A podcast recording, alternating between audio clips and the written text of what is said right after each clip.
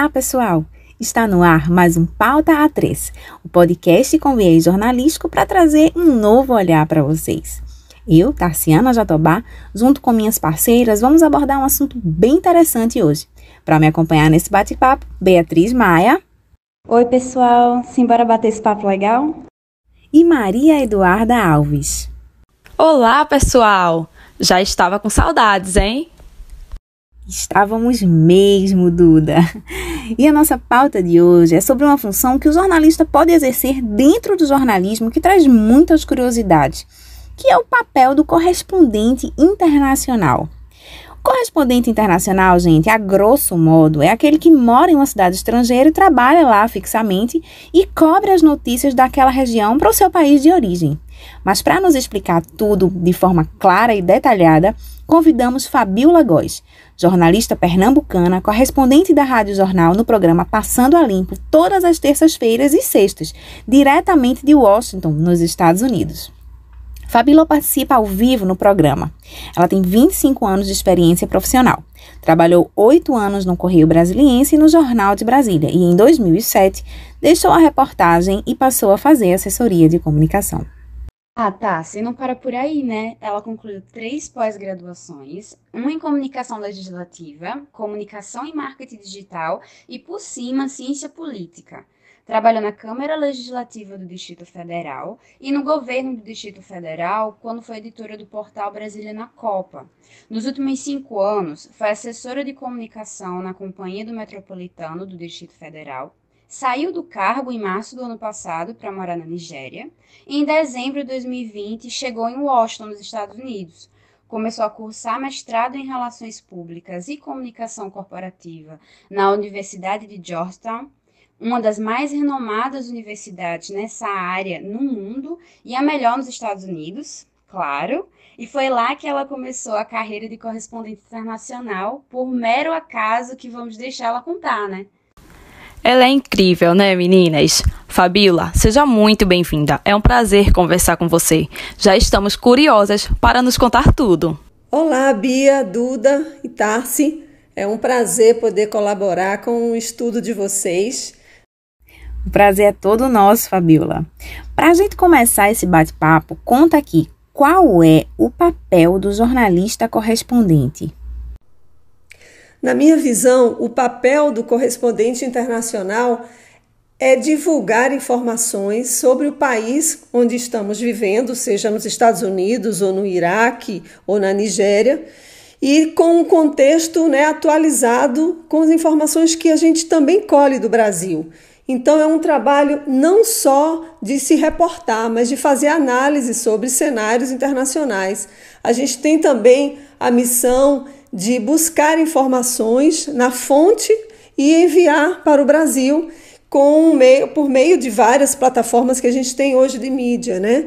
Mas a, o papel é esse: o papel é a gente cobrir os fatos que são relevantes, independentemente da área que aparecer. A gente pode falar sobre Covid, sobre, sobre um conflito diplomático, né, sobre um acidente, um crime. A gente tem que estar preparado para absolutamente tudo. É muito interessante pensar nesse papel, sabe? Porque é algo que sempre vimos presente, mas talvez não tenhamos parado para imaginar como chegar lá. Então, assim, como foi que você se tornou correspondente? Eu me tornei correspondente internacional de uma maneira muito engraçada. Eu, não, na verdade, não estava planejando isso quando eu cheguei aqui em dezembro né, do ano passado. E eu vim para estudar, para fazer mestrado na Georgetown University e acompanhar meu marido que é diplomata. Então eu vim com esse foco mesmo de apenas estudar e conhecer a cidade, viver esses quatro anos que ele tem como missão ficar aqui. E eu resolvi ir no dia 6 de janeiro lá para aquela invasão do Capitólio. Na verdade, eu não sabia que era uma invasão ainda. Eu vi a movimentação dos trampistas indo para lá, CNN publicando né, as notícias, a gente via muita imagem e eu vi aquela multidão, eu estava sem fazer nada em casa, minhas aulas só começariam dia 13 de janeiro. Peguei o metrô e fui até o Capitólio dos Estados Unidos. E aí me deparei com aquela cena dantesca de invasão mesmo, de pessoas iradas, furiosas e um descontrole absurdo da segurança. Enfim, eu estava lá no momento, comecei a twittar E como eu tenho colegas que são jornalistas em Brasília e outros estados, eles começaram a me demandar informações. Né? O Metrópolis, que é um site de notícias, começou a me pedir pauta, pedir matérias sobre isso. Eu comecei a narrar, comecei a fazer vídeos, áudios e escrever textos para eles durante o evento. No outro dia, eu recebi o convite de participar de uma entrevista do programa Passando a Limpo, né, com Geraldo Freire na Rádio Jornal, e daí surgiu mais demandas de imprensa de outros veículos e eu comecei a escrever. Então foi uma experiência inusitada, um momento daquela história de estar no momento certo, no lugar certo, e foi assim que eu virei correspondente internacional. Que loucura, né? É tá engraçado, parece até que tinha que acontecer mesmo.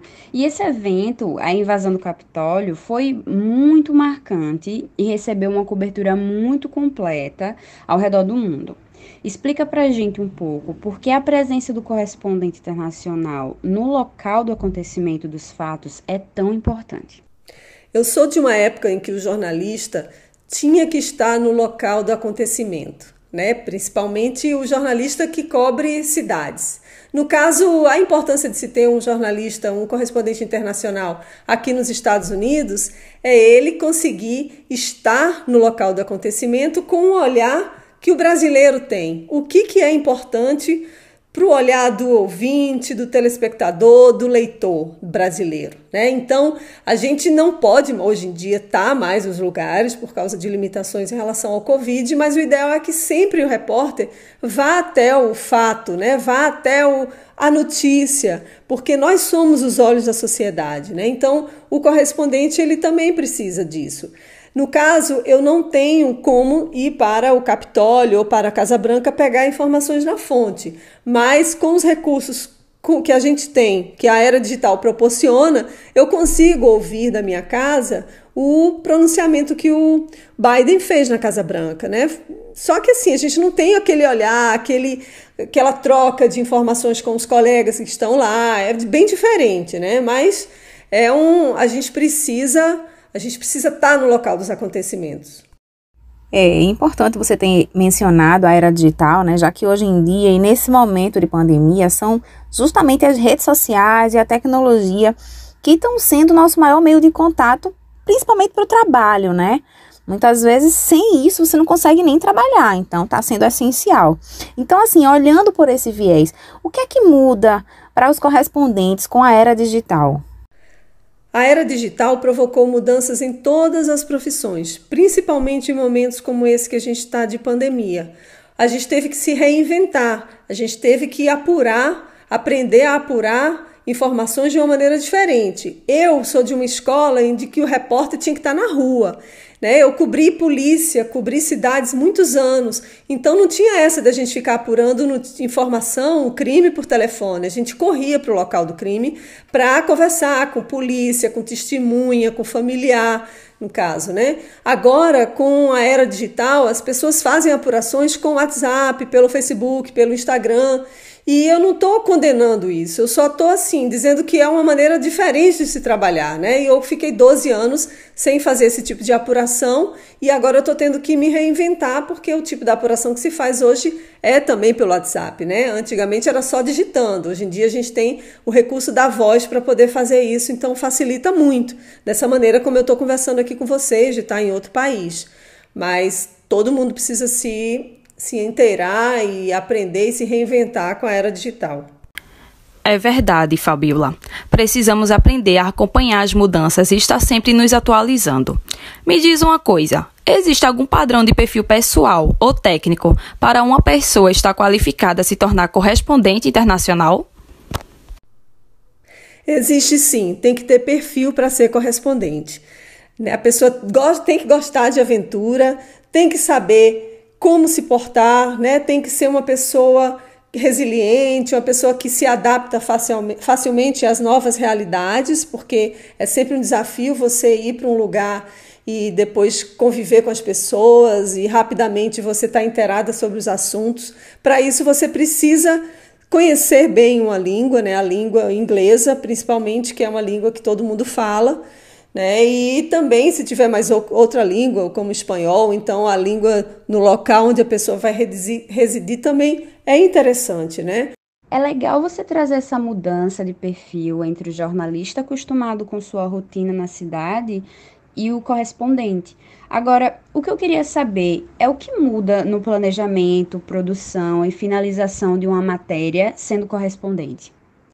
Todo o processo de construção da notícia do correspondente internacional, ele precisa ser mais elaborado. Desde a produção da notícia, idealizar a notícia, planejar com quem que você vai pegar a entrevista, as fontes, a hora da escrita, a finalização, a edição, depende para qual veículo você está trabalhando. Né? Eu estou trabalhando diretamente com rádio.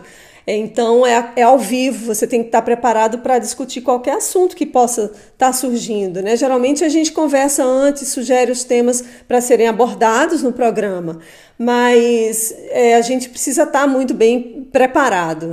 É, realmente você precisa estar tá pronto para tudo, para qualquer ocasião, né? Nesse momento, é mais fácil ver os correspondentes apenas nos maiores veículos, né? A impressão que a gente tem é que parece que esse modelo de profissão é, é praticamente um modelo em extinção, né? Como você avalia esse cenário, Fabiola? É, o correspondente internacional ele está realmente em extinção. Né? A gente vê que alguns veículos no Brasil não têm mais um correspondente fixo, como era historicamente. Por exemplo, o jornal o Globo não tem um correspondente fixo. Né? Havia uma brasileira jornalista que fazia frila para eles e mas não era contratada. Mas a Folha de São Paulo tem, o Estado de São Paulo tem, a Globo, né? CNN, né? SBT não tem, a Band não tem. Então, assim, a gente fica lamentando, mas eu entendo porque é, é, muito caro manter, né? Aqui a gente ganha, a gente gasta em dólar, né? E naturalmente tem que cobrar em dólar para poder viabilizar o nosso trabalho. Então é, é lamentável, porque os órgãos de imprensa deixam de ter uma visão individualizada, personalizada sobre o que está acontecendo, o que está vivendo e pode demandar para aquele correspondente matérias específicas que sejam de interesse do leitor daquele veículo. A mídia, de uma forma geral, os jornais, eles estão passando por um processo de reformulação. A gente tem agências de notícias que divulgam, né? Acaba que um, a, a, existem umas três ou quatro que comandam aí o cenário no mundo e vai liberando matéria. Então, os veículos no Brasil preferem pagar dessas matérias já prontas, dessas agências, que fica mais fácil do que o correspondente internacional. Fabiola, você já enfrentou muitas dificuldades durante essa sua breve experiência fora do país? Olha, é, correspondente internacional enfrenta uma série de fatores dependendo da realidade onde ele estiver. Eu cheguei nos Estados Unidos tem pouco tempo. Eu cheguei no meio da Covid, então a gente não tem muita facilidade para se locomover. É um momento inusitado em que eu não posso nem tirar como parâmetro. Mas uma das dificuldades que eu estou enfrentando no momento é credenciamento junto aos órgãos né, dos setores governamentais aqui no país. Porque antes de eu conseguir uma credencial para Casa Branca ou para entrar no Capitólio como repórter, eu preciso ter o SSN, que é como se fosse o CPF que eles têm aqui. Né? Então, sem esse número, eu não posso me credenciar em lugar algum. Então, eu estou meio que impedida de acessar esses órgãos, né, os departamentos de Estado, em outros locais, porque eu ainda não tenho esse credenciamento. Isso leva algum tempo. Como eu falei, como eu não estava me programando para isso, eu não vim com nada resolvido, né? Então, eu agora que eu estou nesse processo, mas isso não impede que eu tenha informações, porque hoje em dia todo mundo trabalha né, com e-mail, com WhatsApp, e eu recebo as informações que eles transmitem, assim como para outros correspondentes internacionais. É, realmente eu imagino que deve ser complicado lidar com esse tipo de empecilho no seu trabalho. Mas agora chegando um pouco no fim da nossa conversa, eu não posso ficar sem perguntar, né? Na sua opinião, o que é preciso para ser correspondente internacional? Bom, na minha opinião, o que é necessário para ser correspondente internacional é você ter uma ampla rede de conhecimentos, né? um networking, conhecer pessoas de várias áreas, né? Porque quando você decide ser jornalista, você naturalmente vai entrar numa profissão que você precisa se comunicar, você precisa ter uma rede de relacionamento. E isso não é diferente para o correspondente internacional. Para finalizar, Fabiola, qual recado você daria para os estudantes ou profissionais de jornalismo que sonham em se tornar, quem sabe um dia, correspondentes internacionais? Olha, meninas, o que eu posso dizer para as pessoas que querem ser correspondente internacional é nunca desistir desse sonho. Mas por que, que eu digo isso? Porque quando a gente tem um sonho, a gente se planeja para aquilo, né? Eu sempre soube que eu iria conseguir fazer muito trabalho no jornalismo e talvez um dia eu pudesse nutrir essa chance de ser correspondente internacional. E eu percebo que todo o universo conspirou para isso. Eu consegui colocar meu inglês em prática e estudei muito inglês até chegar aqui onde eu tô. Desde que eu cheguei, tem surgido várias oportunidades porque eu tive esse sonho, né? Eu, eu me preparei para isso.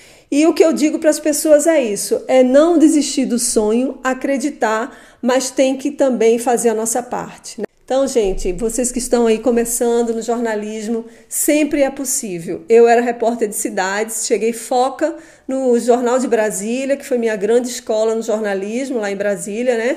Mas eu sempre tive esse sonho e eu não sabia, mesmo quando a gente não sabe o que vai acontecer, não, a gente não, não prevê, o universo conspira quando a gente quer muito uma coisa. Então eu sou muito feliz e realizada por isso. Bem, Fabiola, essa conversa foi muito, muito enriquecedora. Muito obrigada de coração por disponibilizar esse tempinho para bater um papo com a gente, viu? Com certeza, eu e as meninas aprendemos demais com você e espero que todos que tenham nos ouvido hoje também tenham gostado de aprender um pouco mais sobre o que é ser um correspondente internacional. E é com essa conversa massa que nos despedimos, gente. O Pauta 3 está chegando ao fim. Muito obrigada pela companhia de vocês e até a próxima. Tchau, tchau, pessoal. E lembre-se, sair de casa só se for extremamente necessário. Se protejam, protejam sua família, fiquem em casa. Isso mesmo, Bia. Se cuidem e até a próxima, pessoal.